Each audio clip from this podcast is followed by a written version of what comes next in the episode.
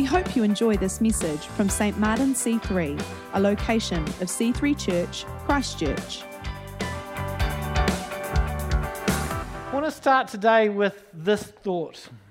Imagine a world where we treated each other the way that God treats us. Or, here to put it another way, that might be an easier way to think about it, is that we treat each other just the way that God wants us to treat each other. Now, would that be a pretty good world to live in? Yeah, I, I think that would be a pretty good world to live in. Actually, I'm happy with a bit of feedback on this one. What would it look like? Tell me, what would it look like if we, if relationships in our world were exactly the way that God would want us to have them? What, what, would, what might be better than it is now?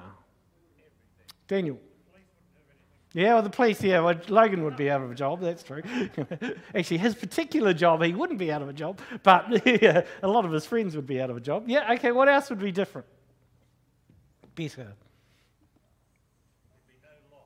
There'd be no locks, yep. But what would, what, would, what would it feel like? Yeah, okay, those are some of the logistics, but what would it feel like? What would, it, what would, what would be different? You'd be, it would be a lot closer to heaven, yes. Harmony, yep. No anxiety, no anxiety yep. What's that? Unity, Unity yep. And it, joy, yeah, okay. So it's, it would be a whole lot better than it is now. And that's the way God wants it to be. That's the way He created our world to be. And for us to be in a healthy relationship with each other, we need to be in a healthy relationship with God. And it's in that relationship with God that we actually learn what a healthy, loving relationship looks like, and we're able to pass that on to the world around us. In Philippians 2, verse 5, we read this verse In your relationships with one another, have the same mindset as Jesus Christ. In other words, do it the way that he would do it. Another translation says this As you deal with one another, you know, that you do every day in your families and your workplaces, you should think and act as Jesus did. Whoa, that's, that's pretty challenging, isn't it? So, what God's asking us to do here as followers of Him is that we are to reflect His very nature in the relationships that we, in our interactions that we have around us. And as we do that, the world becomes a little bit different than it is at the moment, a little bit more like the way that God wants it to be. And so, over the next few weeks, we're going to go into a series called Relate. And what we mean by that is how do we reflect Christ in the relationships around us? And we're going to start by looking at how God relates to us. And we're going to go into Ephesians chapter 2 in the New Living Translation. It says this in, verse 4 But God is so rich in mercy, and He loved us so much that even though we were dead because of our sins, He gave us life when He raised Christ from the dead. It is only by God's grace that you have been saved. For he has raised us from the dead along with Christ and seated us with him in the heavenly realms because we are, uni- we are united with Christ Jesus. Verse 7 So God can point to us in all the future ages as examples of this incredible wealth of his grace and kindness towards us, as shown in all that he has done for us who are united with Christ Jesus. God saved you by grace when you believed. And you can't take credit for this, it is a gift from God. Salvation is not a reward for the good things we have done, so none of us can boast about it. For we are God's masterpiece. He has created us in, anew in Christ Jesus so we can do the good things that He planned for us long ago. The first thing that we experience in our relationship with God is grace. Grace comes first. God's grace makes the relationship with Him possible. If God didn't reach out to us, we would never know God. We, you know, religion, if you like, in uh, the way the world looks at religion is us trying to get to God. But the message of Christianity is not us trying to get to God. The message of Christianity is that God took the initiative. God reached out to you. God loves you. God, in His grace, reached out to you. When, when we were in our sin, when we were miles away from God, God went, I love you and I want to draw you towards myself. That's grace. None of us deserved it. None, none of us may have even expected it, but God extended grace to us. Now, what difference does that make in our lives? It makes a massive difference. See, grace gave us the acceptance that we needed to come to God. It gave us the time that we needed to respond to His grace. Grace gave us the confidence to explore what change looked like. And as we reflect that grace in the relationships around us, it will change those relationships as well. Grace is respecting the other person, it's valuing them, it's showing them that we care before we've received anything in return. Now, I know a whole lot of questions are jumping up in your mind, but what about this? What about the other thing? We'll get to that in a minute. But let's just look at this at the moment that God has extended grace to you. And we are to extend that grace to others. Now, grace isn't jumping to conclusions, it's not judging, it's not condemning, it's not expecting other people to prove their worth to us before we'll accept them or uh, approve of them. It's not feeling that, they, that um, you've proved yourself to them so that they owe you something. That's not grace. Grace is just giving favor with no expectation in return. Grace makes healthy relationships possible. It makes good interactions with people possible. It makes actually the world a whole lot nicer place to live.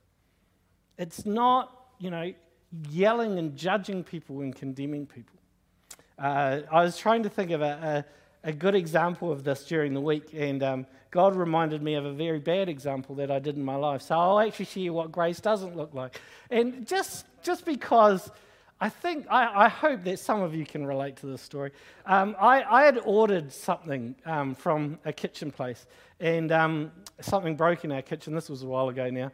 And, um, and so I ordered it, and they said, Yeah, no problem, Mr. Gooman, that's fine. Just in a couple of weeks, we'll give you a call and, um, and we can get it. And so in the meantime, we just had to put up with this thing broken in our kitchen.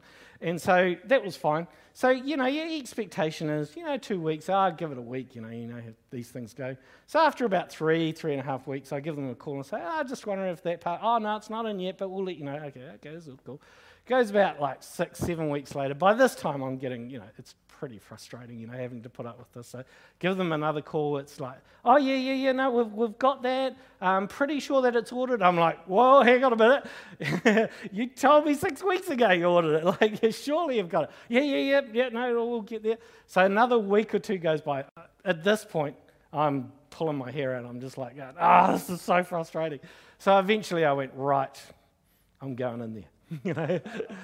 Now, see, you can, you can see where the problem's coming, can't you? You know, there's, there's not a whole lot of grace happening here. you know, I had extended grace, but grace had run out. And um, so I, I, I, go into this kitchen place, and, um, and they just had a receptionist there, and, you know, obviously. And so I go up to this receptionist, and I try and sort of be calm show grace.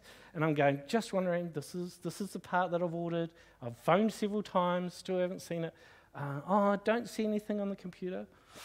Okay. and then she says, oh, I'll, I'll have to get someone to ring you back. Well, I kind of lost it a little bit at that point. Believe it or not, I can get quite grumpy and I can raise my voice quite strongly. And apparently, I did do this um, at the time. and, and, um, and, so this poor receptionist got the, the whole story and, um, and how upset I was. And I came away from that feeling, yeah, that, uh, that probably wasn't my finest moment. And it obviously wasn't the finest moment because I got a phone call from this kitchen place the very next day saying that my part was there and it had been there for the last four weeks. which, just by the way, I wasn't very happy about. But he then addressed, he says, Can I just talk to you about the way you talk to my receptionist? And I went, Ah, yep. and I'm meant to be a pastor. you know, we, we get it wrong sometimes. And I had to, I just said, look, I am really, really sorry. And please pass on my apology to your receptionist because I, you know, and I explained the story. I said, look, hey, it's just that I've been waiting so long and all that sort of thing. And she just got a barrel full. So, but I appreciate that it's difficult to walk into that kitchen place again because, you know, I, I damaged that relationship and, um, and I didn't show grace. So, grace is needed in all of our interactions, not just here in church, not, not just with our families, but with all the relationships in our lives. Now, let's, let's get some feedback on this one. What is it like for you when someone treats you with grace? What does it feel like? It's not a rhetorical question. You can give me some feedback. So, what does it feel like when someone's being gracious? When it humbling? humbling? Yeah, okay. Yeah, it feels like, oh, that's nice. Yeah, yeah, oh, yeah, yeah. Oh, you're thinking, oh, you're being so nice. What are you going to ask me? Okay, yeah, yeah, good point. What, what else does it feel like for grace to be extended to you? Sometimes you can feel guilty, yeah, because you haven't been that nice, but they're being really nice to you. Yep. What else? Relief, Yep. Valued, Yep. You definitely feel valued. You feel heard you, feel, you may feel understood. You might feel appreciated. You feel valued. And wouldn't that be good? Wouldn't that be just something, a, a way that we can communicate God to the world around us? That we can reveal His grace, that we give them a taste of what God is like. And you know, it works both ways here, is they get a bit of a taste of what God's grace is like when we're gracious to them. But we also gain a vision of what God is communicating about them to us. We get a vision of what they could be. Larry Crabb, who's an author, um, says this. I love this quote. When I know that you love me, that you believe in me, that you recognize something terrific in me, that you long to see more released in my life, I'm more inclined to receive you, to let you pour into my life. Do you see what Larry Crabb's saying there? He's saying that if you show grace to other people, they're more likely to go, okay, now you can speak into my life. Now, now I've actually, now I'm ready to hear what you've got to say. See, grace gives us the space for connection. It gives us the space to grow. So as we go through this series, the, the first thing that I want you to keep in mind is this grace comes first. Grace comes first in our relationships. It's not the only thing that's needed in relationships, but grace comes first. And I'd like to think that this is a community where we express grace. Amen? that St. Martin C3 and the relationships that happen in this church as, as we connect with each other in our connect groups, as we pray together, as we meet together in worship, as we go on mission together, as we just do life together, that there is grace first. That we're not judging and condemning and, you know, beating up on each other, but we're giving each other grace. We're giving each other value. We're appreciating each other. We're we're giving each other space to be themselves and to connect with them before we speak into their lives. We show grace, just as God did for us. And Jerry Cook, who's a, a pastor in America many years ago, and he actually founded his church based on this very principle. And actually, there was some controversy around it, and um, and you'll see why in a minute. But uh, this is this is the quote in one of his books. And because uh, some people feel that he almost went too far on the grace thing. But I, I love this quote. He says this The minimal guarantee we must make to people is that they be loved. And this, he means all people. He's not just meaning people who behave. Always, under every circumstance, with no exception. The second guarantee is that they will be totally accepted without reservation. The third thing we must guarantee people is that no matter how miserably they fail or how blatantly they sin, unreserved forgiveness is theirs for the asking with no, bit, no bitter taste left in anybody's mouth. Imagine if we as a church could do that, what grace would look like. Now, I know some of you are going, well, hang on a minute, there's a, there's a caveat here. This is like we side note. Because some of you are going, hang on a minute, and this is the criticism that Jerry got in this church. People went, hang on a minute, if you're going to be so gracious and so loving and so forgiving as a church, well, aren't you just going to be a doormat? Aren't people just going to use you and abuse you? Because they know that you'll just you'll just keep forgiving. You'll just keep being gracious. They'll, they'll just walk all over you. Now, let me just be very clear here in this sermon, and it's in your notes during the week. If you're in a situation where you are being abused or there is, uh, there is an issue of safety, um, that, that you're in a really unhealthy situation, then you, no, you should not tolerate that. There is a point where grace does have its limits, and you need to remove yourself from that situation. So let me just be really clear that grace isn't always needed in every situation. Uh, I, I, remember um, we were living over here in St Martin's Road, and the girls went over to the neighbours. I can't remember why. It must, might be for fundraising for 40 Hour Famine or something like that. And Joel was only like two or three years old. And um, he had never walked out the gate before, but he walked out of our section, and Ginny and I are looking around going, Where's Joel gone? And then we went, Oh, maybe he's followed the girls. So we run out on the street. Joel is standing on the traffic island. yeah, yeah. I'm admitting a lot of bad stuff. I just realised he's, he's standing on the traffic island in between the two lanes of traffic on the roundabout just over here in Gamblins Road, St Martin's Road.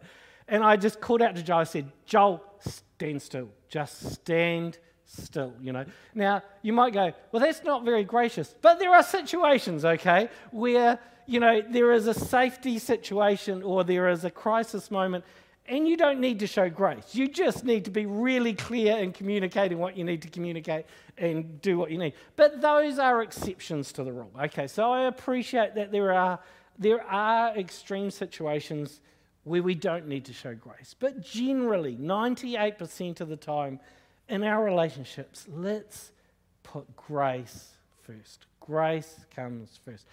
Fortunately, Joel actually obeyed and stood still, and we're able to get over and get, carry him back home, and we're very aware of where he was from that point on.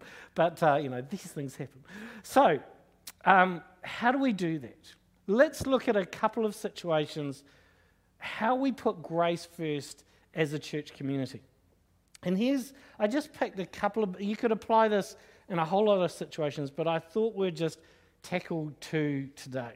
Here's the first one letting people feel your acceptance before they conform to your standards. Hmm, here's the big one. Letting people feel that they're acceptable and accepted and connected and valued by you, whether they actually hold your moral code or not. Now, when someone comes and connects with us or we're connecting with them and they're very different in their outlook to life than you as a Christian person, because generally um, Christians have a strong conservative moral um, ethic, and that's good, but not everyone in the world does. And so when you're hanging around people like that, it, it can make you feel a bit uncomfortable.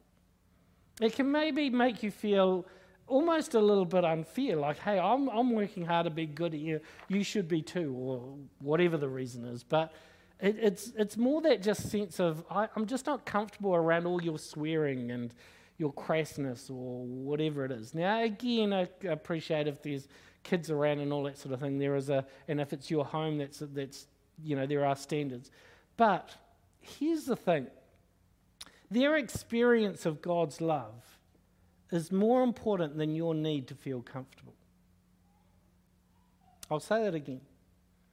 Their experience of God's love is more important than your need to feel comfortable. So, surely we as Christians can handle a little bit of that rough edges, I suppose, of people that are either coming into church or are connecting with us, and we show the grace first, even if we're a little bit uncomfortable with it. A few years ago, I was at a um, church bar, oh, not a church barbecue, better get this right. I was at a, a, a, work barbecue with Ginny's work, and um, they had, it was kind of, you could sort of invite your partners and boyfriends and girlfriends along, things like that. So there was this girl just standing there who I didn't know, and um, so I just started chatting to her and I said, "Oh, so what do you do?" And and everyone was everyone else in Ginny's work knows that I'm a pastor, right? So they're kind of looking at me, going, "Okay, this is a bit weird that Warren's talking to this girl," but I didn't know why they thought this was weird, you know. But then I realised because I said, "Oh, so what are you doing?" She goes, "Oh, I'm a dancer," and I went oh, that's interesting. I don't meet many dancers, you know. Joe's looking at okay, I know where this is going, you know. And, uh, and I said, oh, so, so where do you get work as a dancer? And she goes, oh, I work for Calendar Girls in, in town. And I'm like, then I realized, okay, you live in a very different world than I live in. And at that moment, I could go, okay, this is this is just a really awkward conversation and I don't know how to relate to you. So I just go, okay, that's cool, and walk away. But I didn't. I, I went, okay, let's, let's just chat. And, and, and we had a very interesting conversation. And, and, and, I, and it was interesting because there were other people at Ginny's workplace going, that's kind of weird that, that the pastor's talking to the starts or something. Let's, let's call her that. And, um, and, but that's the point, is that grace comes first. In that, my, my feeling of being a little bit uncomfortable talking to someone who comes from a very different worldview than me is, is not that big of a deal. I can handle that. I, I, I'm okay with that. But it's maybe more important for her to receive some of God's life, some of God's truth, some of um, God's witness into her life and what she was going through. And I don't know if I had much effect on that at all, but we at least you have the conversation and see how it goes. See, the point here is that we don't expect people to behave before they belong. That we are okay with people coming into our church and exploring the journey of faith, even if they don't behave all the ways that we expect them to behave quite yet. We show them grace, we extend grace to them. Remember that grace was extended to you.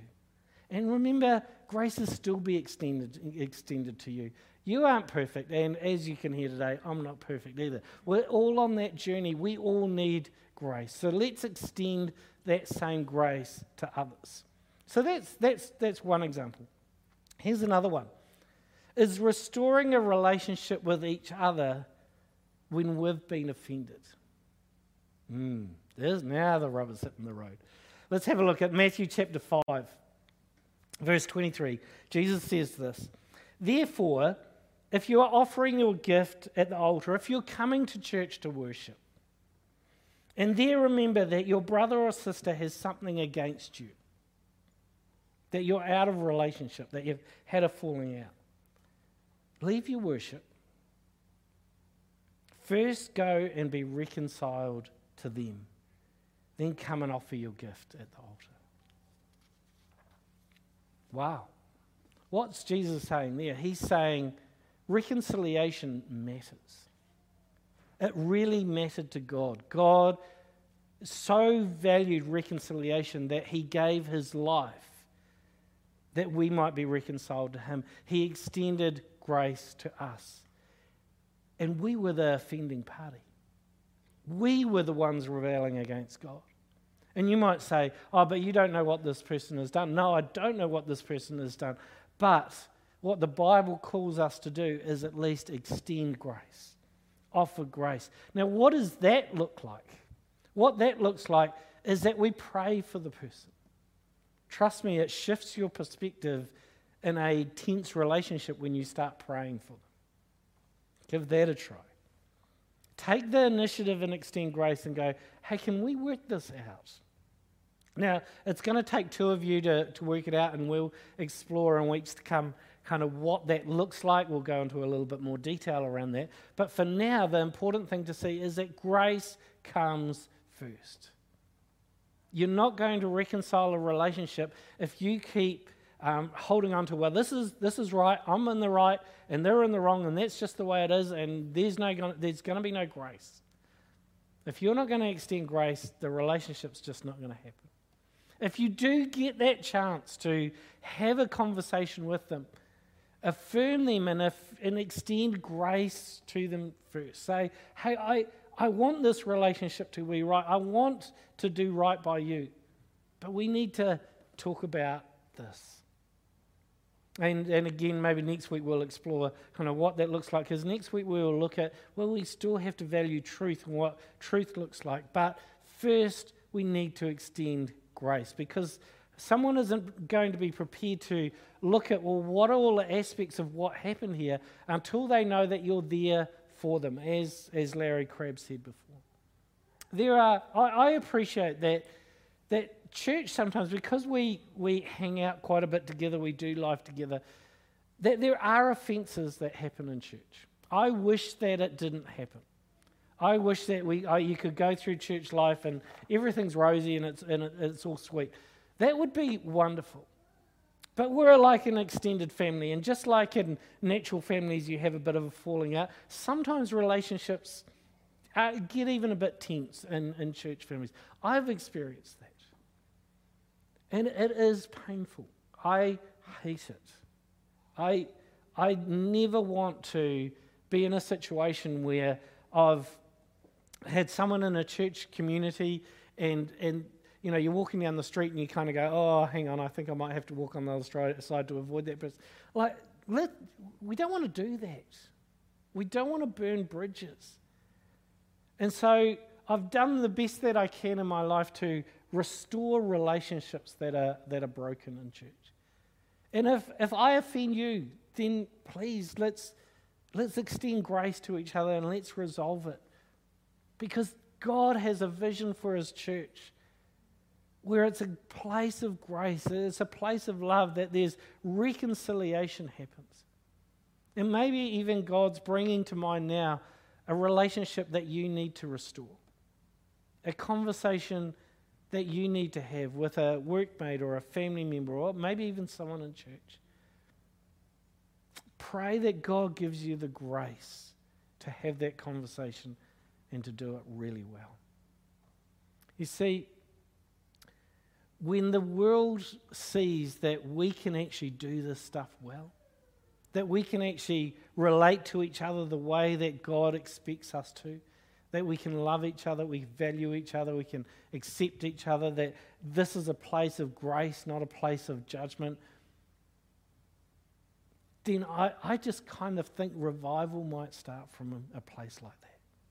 I think it would be pretty cool to see what happens when we as a church really grasp this truth that grace comes first. It will impact so many of other relationships around our lives. Thanks for listening to this week's message. To learn more about our church, visit c3chch.org.